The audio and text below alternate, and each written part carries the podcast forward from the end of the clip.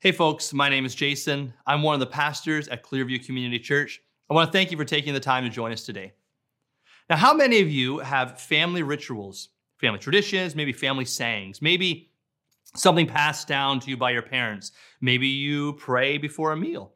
Maybe you have Christmas traditions. We often do. Favorite recipes. Maybe it's a saying like family cares for one another or live, laugh, and love.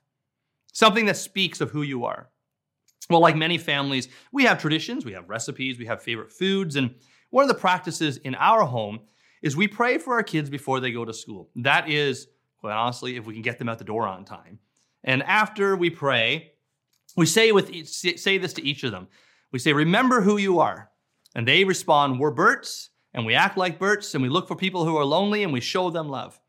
They say, I'm a leader, I'm not a follower. I will lead people into wise choices. I am brave. I am strong. I am courageous. I am confident.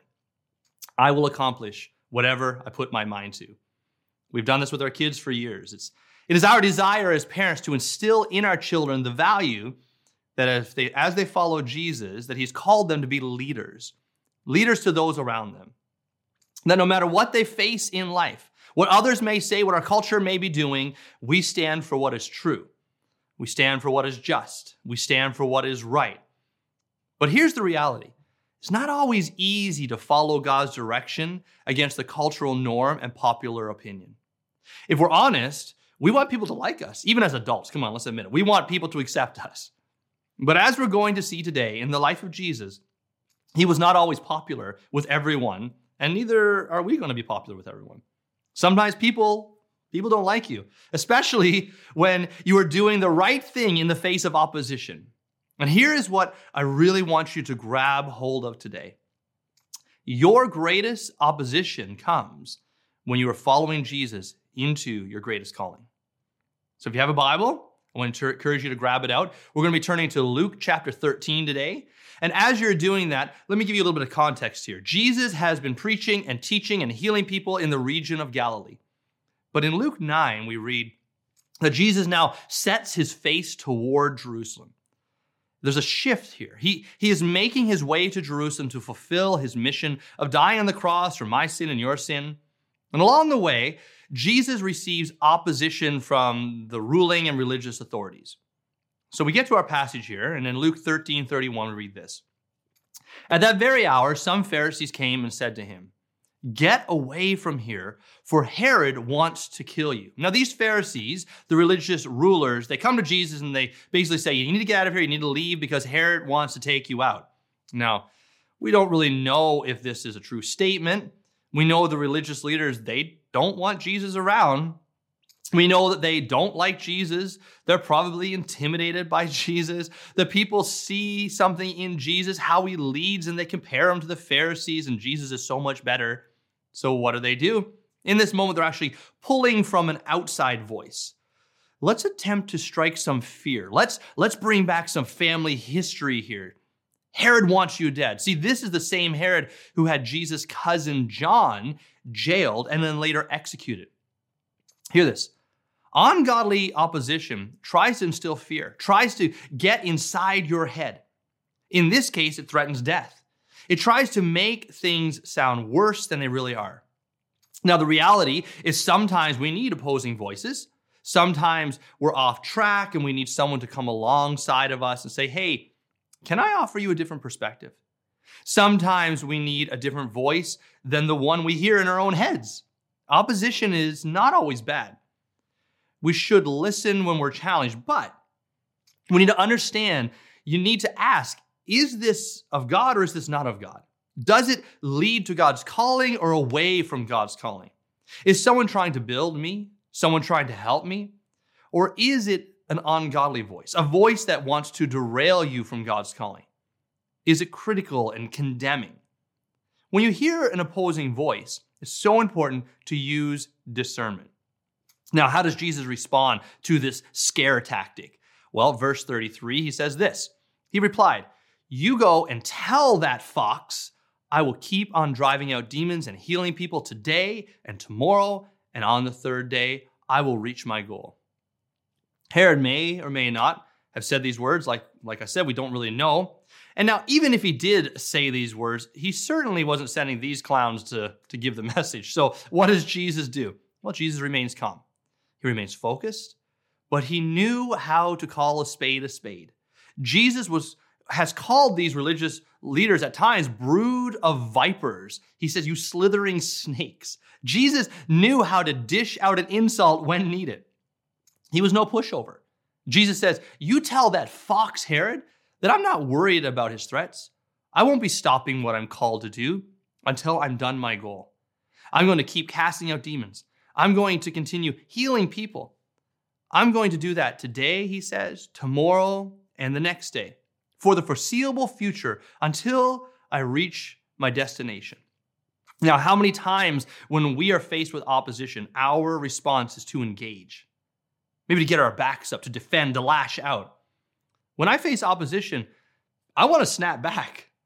I take it personally and allow what was said to sometimes derail me from God's mission for life. Now, that's not to say you can't address a wrong. Jesus had no problem addressing people, but he always did so through the lens of his mission and his purpose. Listen, the best way to navigate opposition is to know with confidence the course you are on to know the job God has given you. Why does God have you where you are in this season? Why has He brought you to perhaps a school you're attending, or maybe your job, or that neighborhood you're living in? What is He calling you to? When you don't know your mission, when you are unaware of your calling, you will be like a kite blown in the wind back and forth when faced with resistance. But when you know your purpose, when you can say with confidence, This is what God has for me in this season, in this time, for His purpose now, it doesn't matter what opposition I face, I will not be deterred. Jesus knew his mission. In verse 33, he says, in, ca- in any case, I must press on today and tomorrow and the next day, for surely no prophet can die outside of Jerusalem. Jesus speaking here about his pending death. He says, I'm actually heading to Jerusalem. I'm focused. I fixed my eyes on Jerusalem. I focused on my mission. I will die, but it's not here and now. Until the day I'm going to, until that day, I'm going to stay my course. I am focused.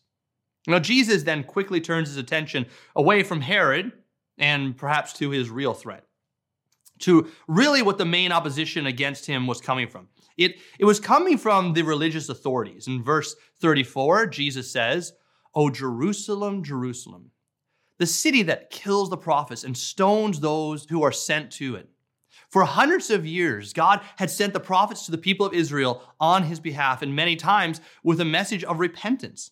The people had been doing their own thing, they had turned from God.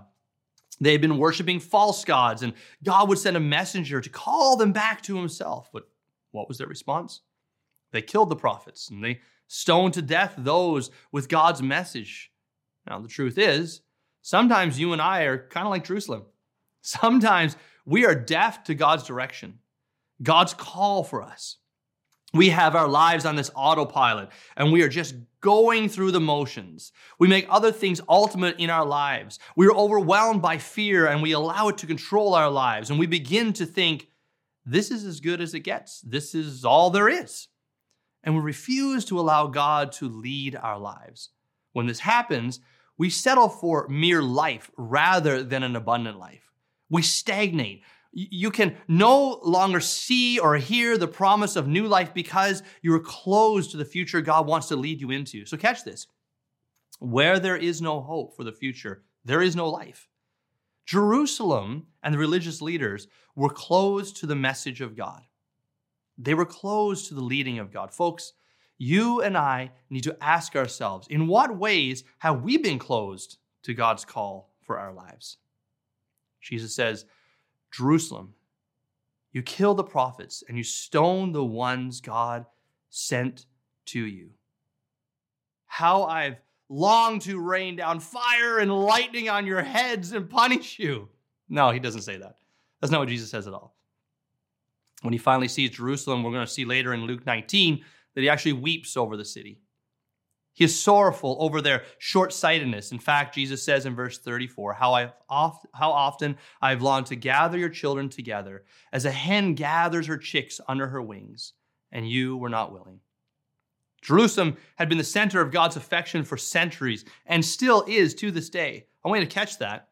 God has not turned his back on Jerusalem. They're still very much God's people. But in this moment, Jesus is heading to Jerusalem, and they will ultimately reject him.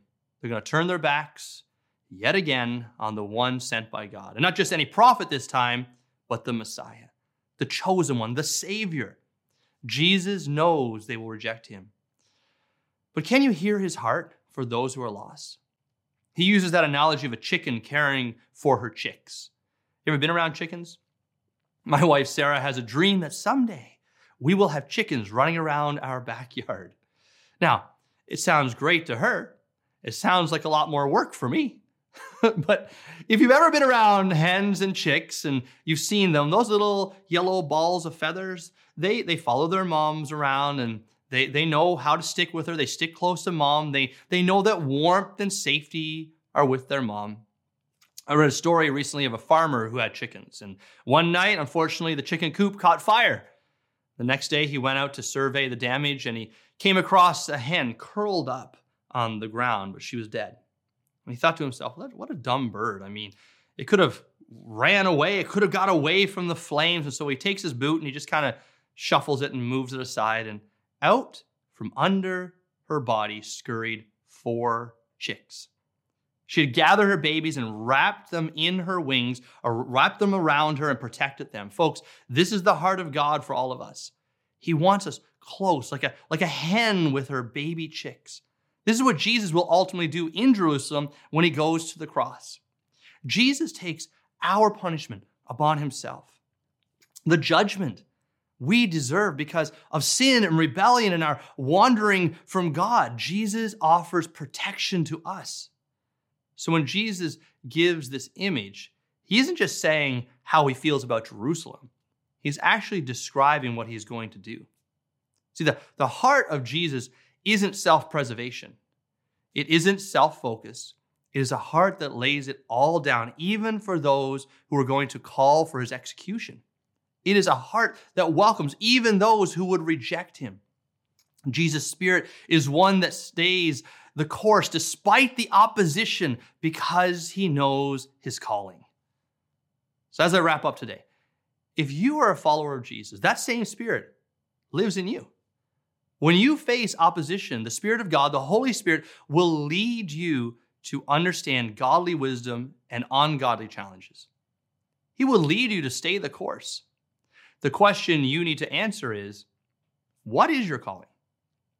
Every follower of Jesus is called to one of the same calling is to share the message of Jesus to those around us, but each of us are also called to different things. For you, it, it, could be in this season to pour into the lives of your children, to see them grow to be adults that love and follow Jesus. It could be to work to the best of your abilities at the job God has placed you in. It could be to love those neighbors that just moved down the street. It could be to work diligently in your studies as you're at school. What has God called you to? Maybe, maybe you've been avoiding it because of opposition.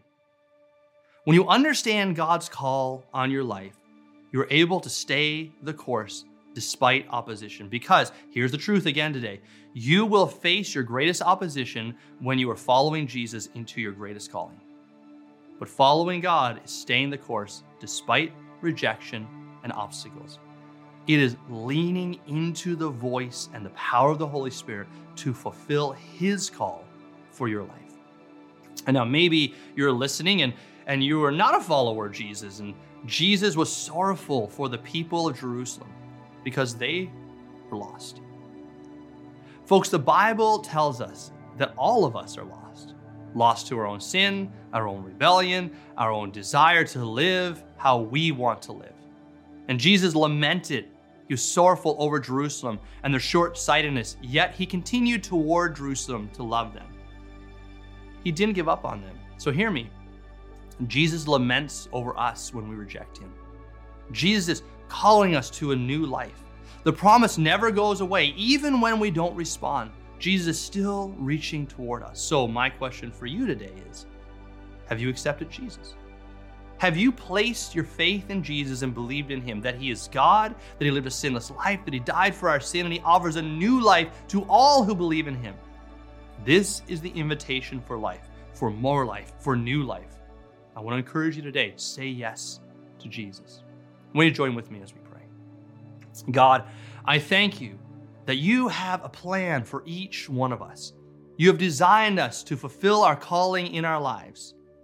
Jesus, I pray that you would give clear direction, clear purpose for everyone listening, that they would see your hand on their lives, follow your leading despite opposition they may face. For those who have never said yes to placing their faith in you, Holy Spirit, I pray they would sense you wherever they are. They would know you, they would, they would, they would feel you, that they would answer that call, and they would say yes to you. God, I thank you that you never give up on us, but that your heart is a heart of kindness, of patience, and love. In Jesus' name, amen. God bless you, my friends. If you have any questions, we'd love for you to reach out to us. Take care.